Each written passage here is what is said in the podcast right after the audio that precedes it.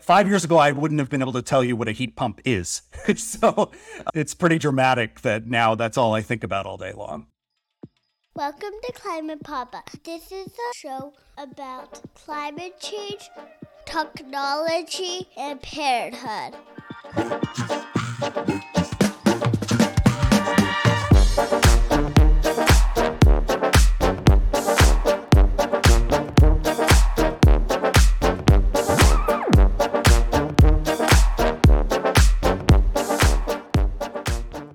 Well, welcome to Climate Papa, a show about the intersection of climate change, technology, and parenthood.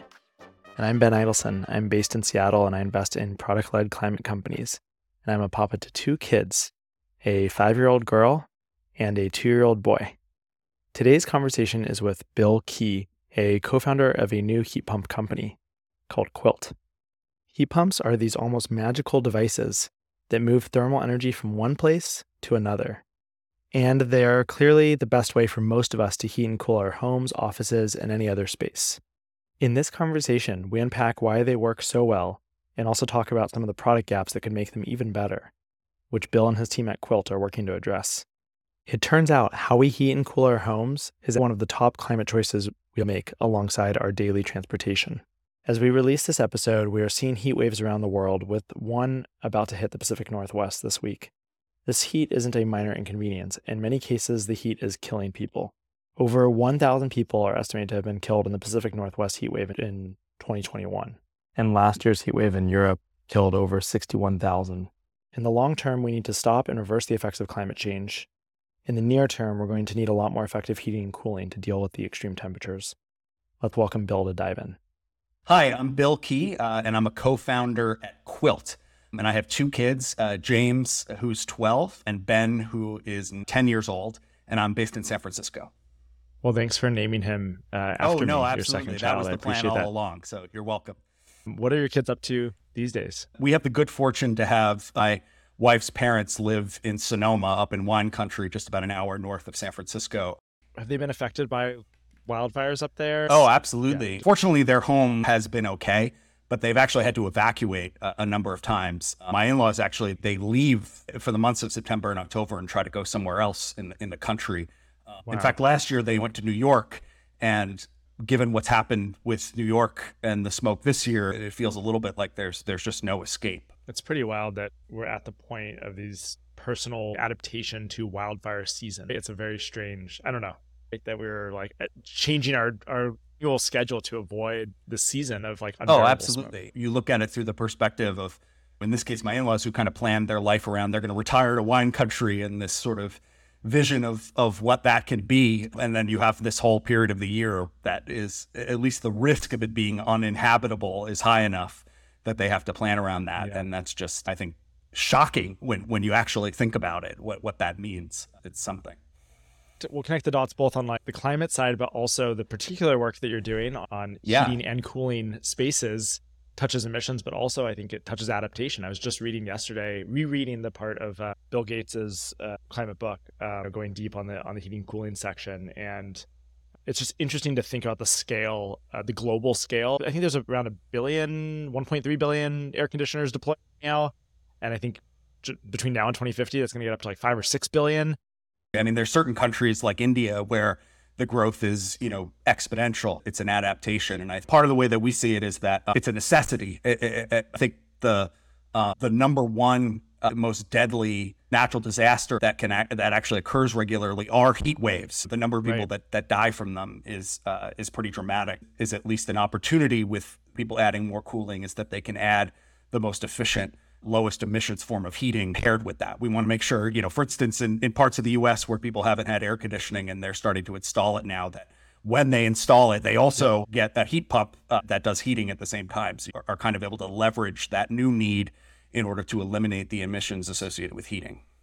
That's exactly. I mean, I'm in Pacific Northwest, and a lot of people. I think we're similar to San Francisco. I think it's like 40% air conditioning penetration, and you know, growing. And it's a it's this moment of okay, well, if you're going to put it in air conditioning, make it a heat pump, and then you can rip out your gas furnace at the same time, um, or even heating oil, which we still have a few thousand homes with heating oil. Yeah, no, and uh, absolutely. Heating oil. Uh, I grew up in the Northeast. I grew up in New England in Massachusetts, and the house I grew up in, my dad lives in, still has fuel oil. You know, it gets delivered every winter and doesn't have central air. There's a lot of homes there that don't. But every year, you know, it, April comes around, we get a first warm day or two, and the calls start coming in to add cooling. Yeah. Uh, that's you know one of the most opportune moments to to be able to introduce heat pumps, new products. What is a heat yeah. pump? Fortunately, there's been, I think, a, a, way more discussion of this kind of in uh, in the press over the last year or so. So, at its core, uh, a heat pump is uh, an air conditioner that can run both ways. The yeah. way that I began to learn about this was understanding the concept that what an air conditioner does is it basically absorbs the heat that's inside your house and, and takes it and ejects it outside your house. And it turns out that you can basically reverse that cycle and absorb heat from outside uh, and bring it inside the house. So that idea of moving heat yep. around, you are literally pumping heat from yes. one place to another. Um, and I think the thing that is very unintuitive is the idea that you can actually uh, pull heat from the outside, even when it's very, very cold. And, and I think that's been one of the central innovations of the last 15 years has been making that work uh, incredibly well. Uh, even when it's minus 15 degrees, you know, at the level of physics, there's still quite a bit of heat in the air. Correct. Between minus 15 and the temperature of outer space. A hundred percent. Exactly. yeah. The kind of magic of these refrigerants uh, that have been invented that can absorb heat uh, at that low temperature and then bring it inside efficiently enables building heat pumps. That's really the fundamental idea is that you're moving heat around yep. and that's also what makes yeah. it far more efficient. Let's like drill in on that a little bit because I think some people maybe know everything about how their air conditioner or their refrigerator, or freezer work. Um, but I think a lot of people are like, yeah, it somehow right. works. like what you're actually doing. Let's let's talk talk about heating because you would think that hey, I'm heating you know air in, for my house. I must be burning some gas. Maybe I'm running some electricity through a coil. I understand how that gets hot, like a light bulb or a toaster oven. But what you're actually doing, correct me if I'm wrong, is it's it's almost like you walked outside on a on a hot sunny day. You put out a piece of you know of a black metal, right? It got hot and then you walked inside and now that heat is inside and the interesting thing about this is that you didn't expend the energy to heat the metal you use the ambient temperature outside to actually to actually heat it and then you brought it inside and now you have this heat inside and is that like a fair analogy kind of just from like a physical you know yeah yeah reality? absolutely i mean in a sense right that you expended some energy to go and pick up that yes you know that pe- that the heat from outside and bring it in, right? And that's the energy that's being used, you know, to drive the heat pump. Uh, but you didn't have to use the energy to create the heat in the first place, right? And and that's where the savings comes from. And then to do the same in reverse, which is if you can kind of take something inside your house that that kind of sucks heat out of the out of the room, and then walk outside with that, you've kind of you're slowly removing energy from thermal energy exactly from your right. house, thereby cooling it down. Okay, so obviously that's not what we're doing. We're not running back and forth. But if you, if you kind of want to understand the magic of it, I think it's good yep. to understand that physical kind of flow. And what we're doing instead is using yep. using refrigerants, uh, which can do this much more efficiently. Uh, just like how do refrigerants like what's a little bit of on refrigerants and how they work? What you're doing is a refrigerator that's been compressed and turns into a liquid and then allowing it to evaporate and turn into a gas.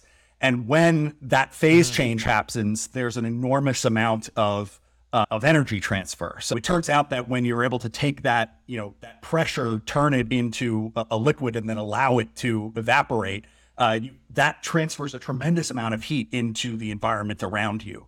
Yes. It's really exploiting that property of of the the substance. We're probably most familiar with phase changes in water, right? An ice cube melting actually it cools down the surrounding environment much more significantly than just low temperature water would, right? That f- phase change releases a bunch of energy, or water becoming steam, um, or steam condensing back into water. When something is is say you know changing phase from a liquid to a gas, that is that's effectively boiling, right? That happens at a boiling point. Yes. When when you hear the word compressor, what you're doing is you're changing the amount of pressure that is, that you know is on the the refrigerant and it turns out that the boiling point is a function of both temperature and pressure. Uh, and so, you know, by essentially applying pressure, you're changing the boiling point of of the refrigerant, right? Presum- presumably, the lower pressure, the lower the boiling. That's point, right, right. That's right. at sea level, I put water on a pot, it's going to boil at a, at a certain temperature. If I go up into the mountains and boil, it's going to boil at a That's lower right. temperature because there's less pressure kind of holding the water, you know, holding it in the kind of That's water- exactly right. state. Yeah, these are things that you know Okay. happen all around us all the time, just not in as extreme a Yes. way as they happen inside of a heat pump. Yep. Okay. So inside of a heat pump, so if we walk through a cycle, could we walk through like what the refrigerant is doing inside the house and outside the house? Right. Uh, let's take a heating cycle. Okay. So, and, and let's start with the refrigerant is in a gas form and it's coming uh, outside of the house and into the outdoor unit. Okay. Now imagine, take a situation where you have, you know, humid air on a warm day and you have a glass of ice water, right? What happens to the outside of the glass, right? It, it gets all Yeah, this it's condensation. condensation on it, right? That is absorbing some of the heat from the the surrounding area, right? In order to basically take some of the water that is Right. a gas and condense it to a liquid. And so that's what happens when, you know, it, the gas comes outside, it's now suddenly exposed in this this heat exchanger that kind of maximizes the surface area of it uh, to a very cold temperature. And so it starts to condense. And then the compressor comes in and it further pressurizes it, right? As we were saying earlier. And it and then it turns into a liquid that's now very, very warm. And it brings it back inside the house, runs it through a heat exchanger, runs air over it, and then allows th- that heat to dissipate into the air. So you've now transferred that some of that heat that came in through that process of condensation, added to it with the compressor, and then you bring it back inside the house and it brings the heat to the house. And there's two, from my understanding, two main ways that we kind of do that exchange on the outside. One is with, you know, air, and the other is underground, right? Yeah, people will call it ground source or geothermal heat pumps as well. Yeah. The idea being that you could transfer energy, and especially in certain climates where perhaps the air, Yeah. you know, temperatures might not be as forgiving. Okay. One of the things that drives the overall efficiency of the system is the difference in temperature, Mhm. right? And if you're pulling heat out of very, very cold air, uh, eventually, like the efficiency starts to drop. It's still far more efficient than doing something like a toaster style resistance heating. Uh, you could imagine a circumstance in which uh, you could you know, access essentially more warmth under the ground. And, and that allows you to get a little bit more efficiency out of the system. Those are trade offs, right? There's expense and complexity associated with installing a, a ground source heat pump, uh, but sometimes that expense and complexity is worth it uh, to drive that additional efficiency. That could depend on if it's a big multifamily building or it's a big commercial building, you know, and in some cases, residences, it, it makes sense to do that too.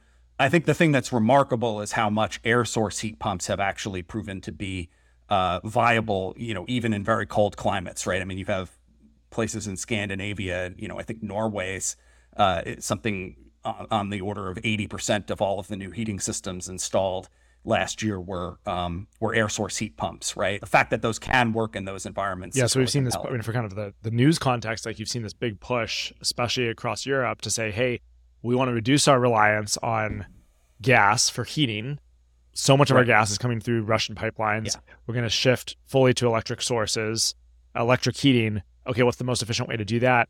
Can you actually do that? You're in you're in this cold climate. You're trying to heat your house, and this idea that you can, again, kind of take heat from outside, even if it's yeah negative 15 outside, is kind of amazing. But the point is, we've gotten so much better with the compressors, with the refrigerants, with just the the whole cycle to say you actually can, even in these cold climates, achieve taking additional heat energy from outside to heat the inside of a home, you know, up to 70 degrees or whatever you need to do. when people f- who are homeowners are thinking about what this means for them, I don't think you need to go back and open your high school physics book and and think about all the phase change stuff. I think the thing is to have an intuition of why it is that this is so obviously the technology that works for this, right? Once you intuitively understand this idea of moving heat versus creating it, It's just like there's free energy. There's like there's free energy outside to go bring into your house. Oh, let's just take some of the free energy and bring it inside. Yeah, I've That's seen some to do, positioning that you can actually even add that you know energy that's pulled from the outside and brought inside as like renewable energy. I mean, it, there- in a sense, if you're try- if you're trying to do apples to apples comparisons, that that's like adding more solar or more wind in terms of what it's actually able to deliver in terms of useful energy for people. conceptually is it is I've seen ratios like one to four, Yeah. one to five kind of energy use to kind of the heating you get out the other side. For every one watt of electricity that you put into driving the compressor and the fans, you'll get three to five watts of heat energy uh, brought into the house. Okay. Um, and you know, there that can vary based on the temperatures. It can vary based on the setup of your system or, or things like that. That's where you'll hear people talk about 300 to 500 percent efficiency. Almost seems like uh, illogical, right? Like how can you have more than 100 percent efficient? But that that's where it comes from. Let's talk then about kind of the ecosystem of products today. For for someone walking around, right, if they look up and they're in, you know, either at their house or at a, you know, say at a hotel or an Airbnb and they see Yep. what's called a mini split unit right, attached to the wall, you're seeing heat pump, air conditioning, and heating in action. I, I see a lot of the, you know, a couple large brands like Mitsubishi or Bryant or others traditionally around. What over the last five, 10 years, like where are we at with the deployment of heat pumps, the quality of the products, and then why do we need a new company to come in to come in and exist and tell us about Quilt? I might back up to, to talk a little bit about how to think about kind of the landscape of, of heat pumps for homes. And there's a whole world of like commercial buildings and stuff too, but, but we'll, we'll keep it scoped to homes. Um, for most people, there's going to be sort of three different types of systems to consider. Um, so one, and this is actually, I would say, like pretty common in Europe, um, is what would be called like an air to water system. So it uses that, you know, outdoor unit that we were talking about that harvests the heat from outside, but instead of transferring it to air through one of those indoor units that's on the wall, like you were talking about, um, it transfers it to water that then can run in kind of like a baseboard radiator, or or even like you know radiators that that, that you might see in like a New York apartment or something like that. Um, and that has a lot of benefit to being able to essentially retrofit existing systems where you might have all of that heating uh, that's installed uh, that was previously done with a, a fossil fuel power boiler. You can now do with a heat pump.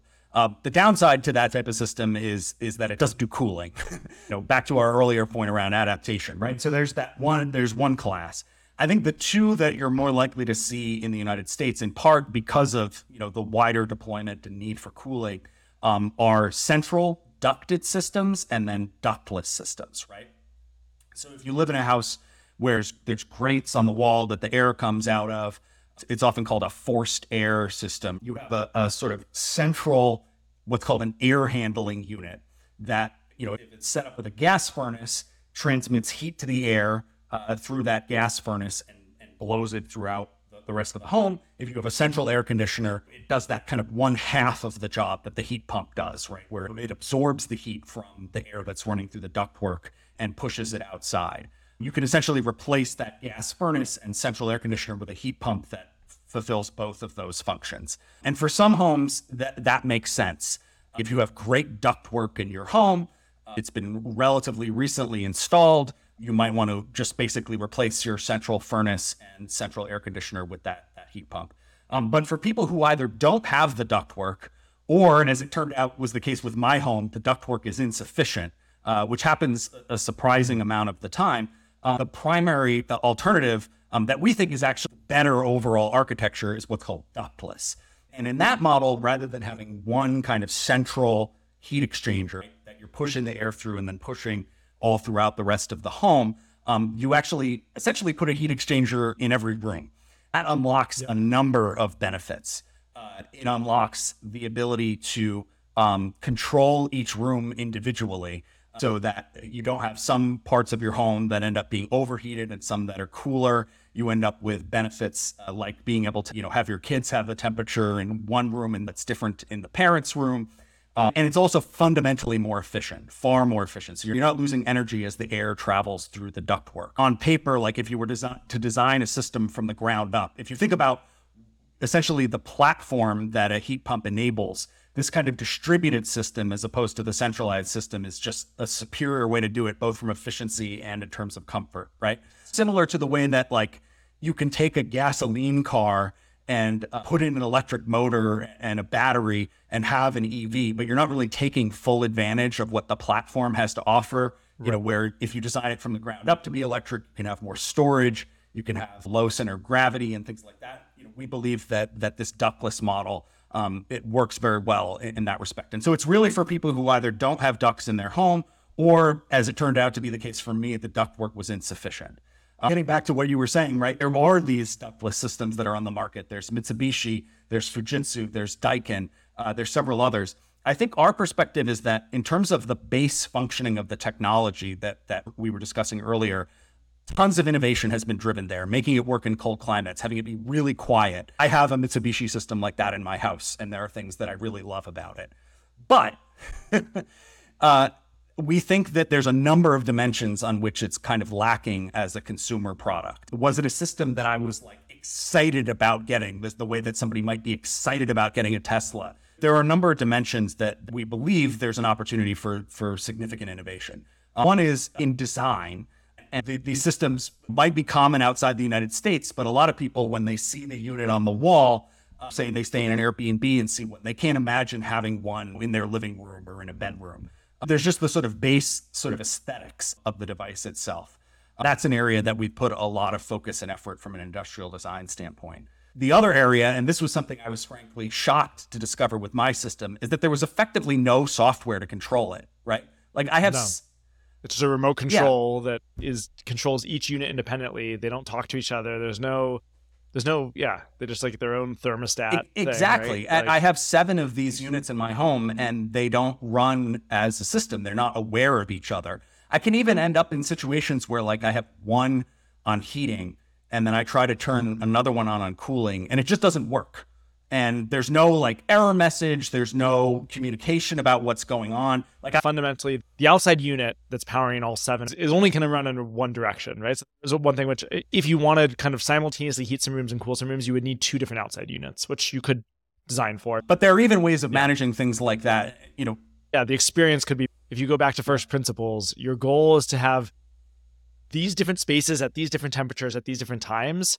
That's what the user should generally interface with more than like controlling a device, right? And and people have the question about what like what should I be doing? Like if a room is unoccupied for 6 hours out of the day or something like that, should I just be turning it off? Not necessarily, right? Maybe the power is really cheap. Then maybe you have solar on your roof and you have essentially free power and you know that you're going to want that room cold in 3 hours and it gets power is going to get expensive at 7 p.m.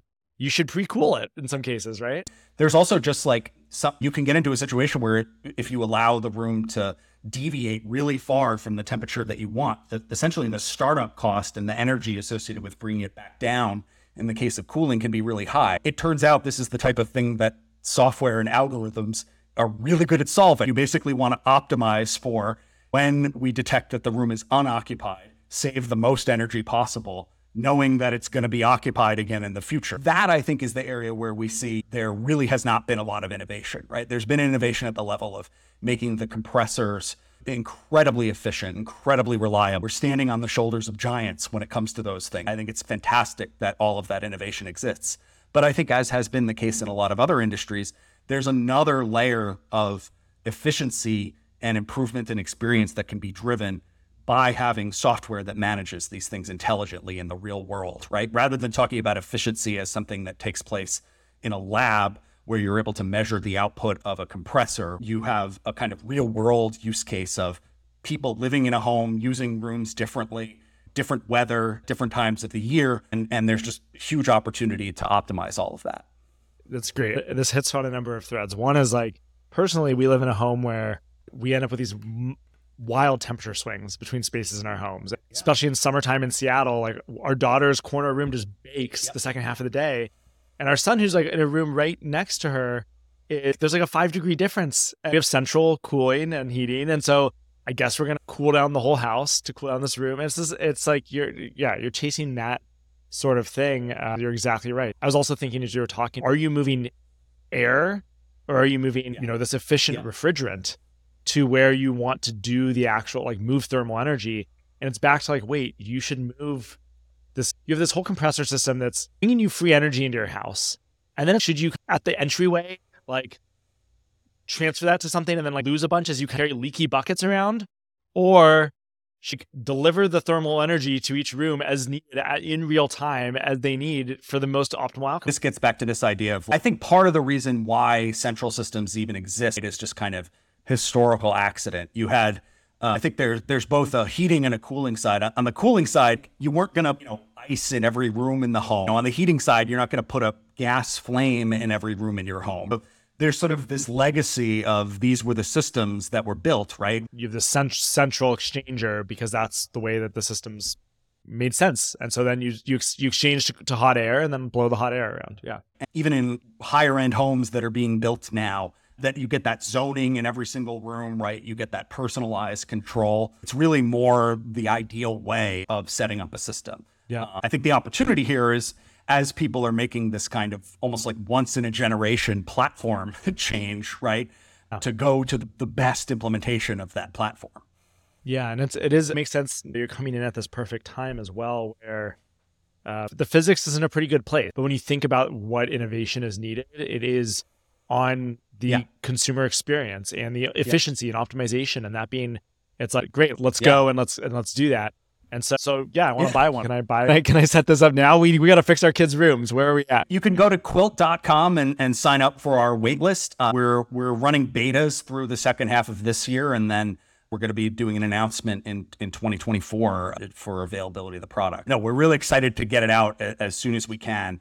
Uh, I think a lot of people who are in that process. The Pacific Northwest is a great example who are thinking about, oh, this is the year or next year is the year we need to install cooling to deal with with the increased temperatures. Uh, that's what we're excited to to help people with. Yeah, awesome. And if someone does have central, you know, a central system now, do you see that you're able to come in and then like supplement? There could be different configurations, but at my house, we actually did away with the central system entirely. Oh, wow. So we kind of closed up the ductwork and we just have mini splits in the different rooms. Okay. What I would say for most people is, are you like really happy with the way that your ductwork functions today? If so, it might be good to go down, you know, the road of of looking at a central system, right? But to your point earlier, if you're struggling with this room is five degrees cooler than that room, that's frankly probably a symptom of ductwork that wasn't installed correctly to begin with. And maybe just the last thing that I'll say there is that the way that a heat pump outputs heat is different from a gas furnace. It's actually a lower temperature. It's more constant, but it's a lower temperature. And so that can result in needing to expand the ductwork in order to basically be able to handle that.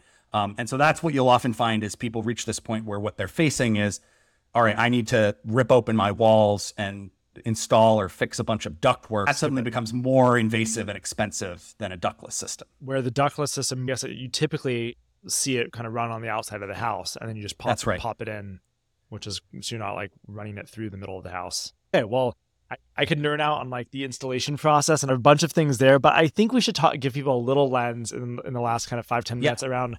Great, you're now an authoritative expert on on heat pumps. Maybe you don't like to to claim that, but I'll claim it.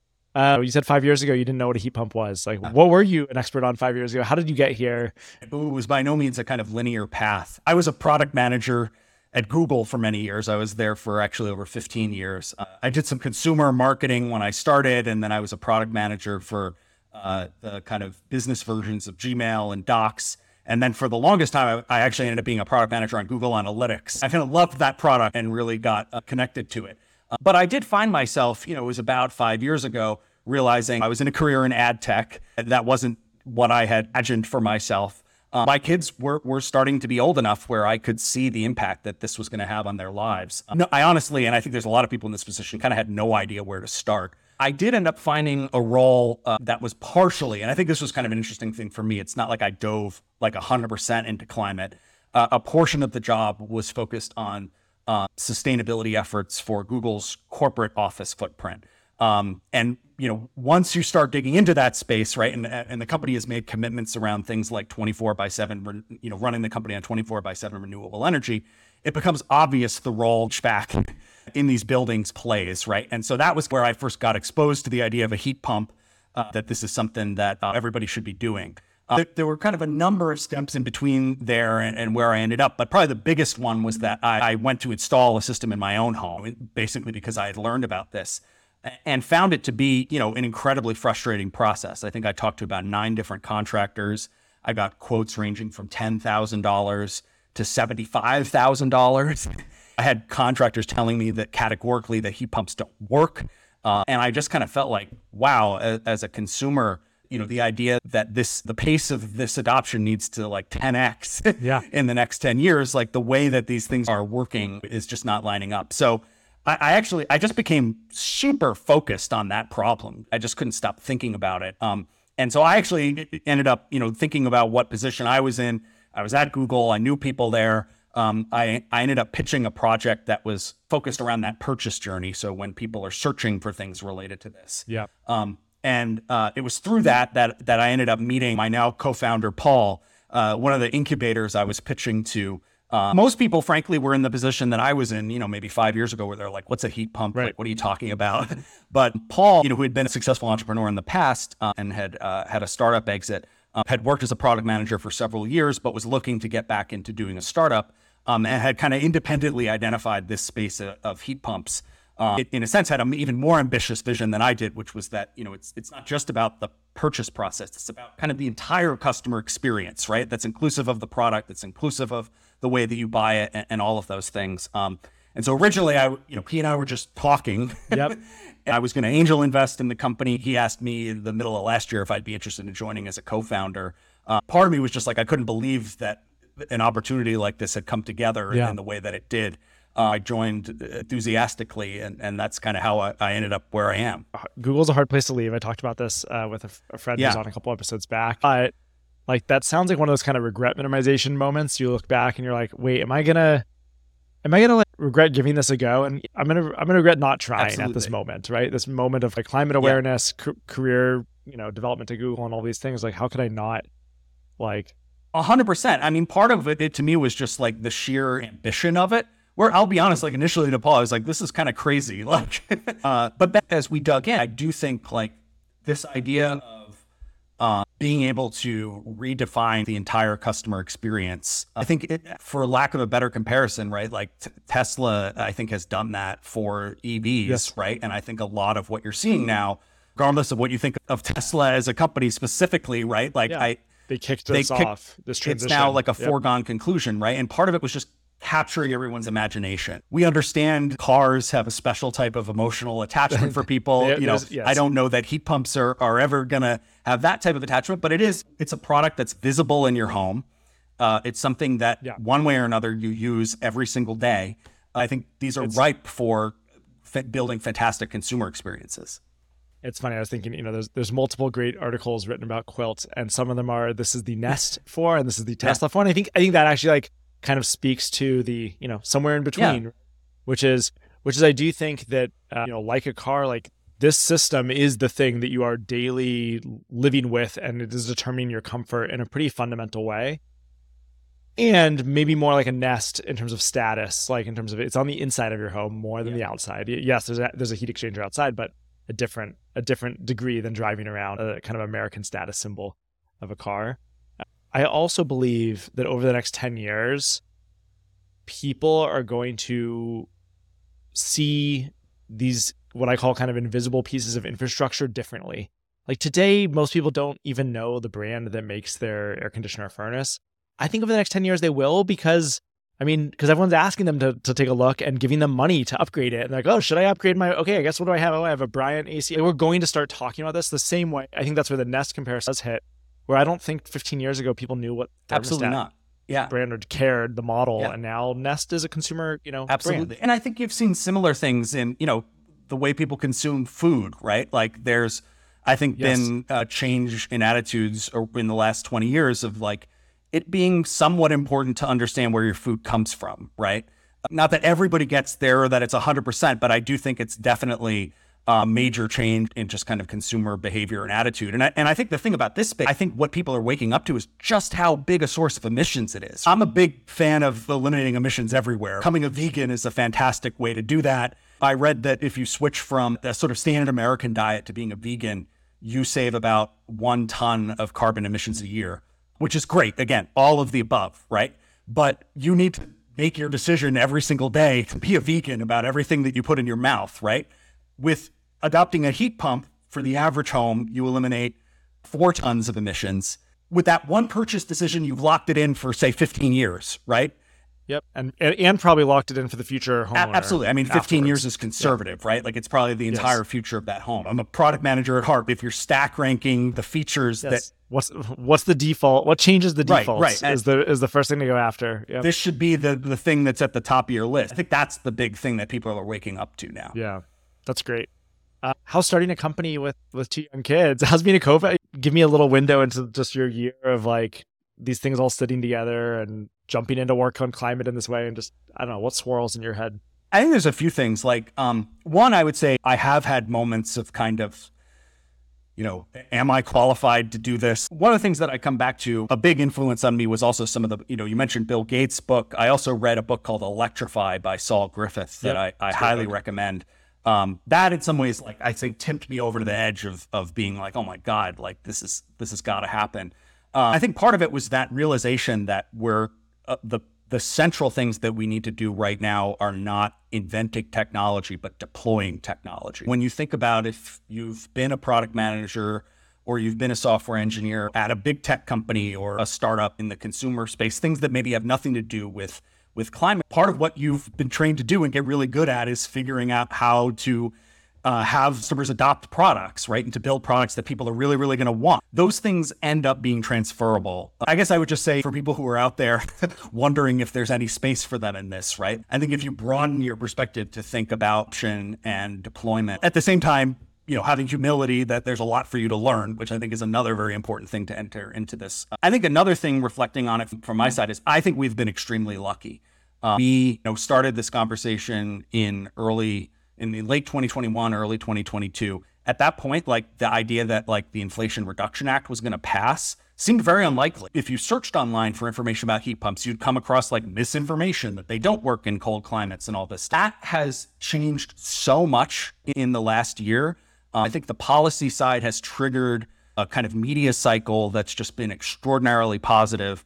And so I think we just have a tremendous amount of tailwinds. I think investors are seeing that too, right? When we were raising money, this wasn't an area where we were having to go through and explain why heat pumps should even be on your mind, right? Like, which it, is amazing. It, like back, yeah, back to the, probably the difference that 12 to 18 months makes. I think for folks listening too, like that like not everything is on the same cycle. Like EVs were there before, and I think heat pumps hit next. I think yeah. stoves are starting to hit too. People are like, oh, maybe I don't want to give my kids asthma. Oh, maybe I need a new stove. If you kind of look ahead and you're like, wait, is working on climate kind of a a charity act or a very risky place? You have this massive tailwind of just like society is starting to run towards solving the problems, and so that's going to come in the form of subsidies, consumer awareness, investor awareness. Now you're probably trying to hire people and you're not, and people are excited to join. You can take this leap of faith that people are going to want to work to solve this problem over the next decade. And it's not yeah. a hype trend the way that, no. I mean, these are heat pumps are like, I walk around Seattle, like these are real things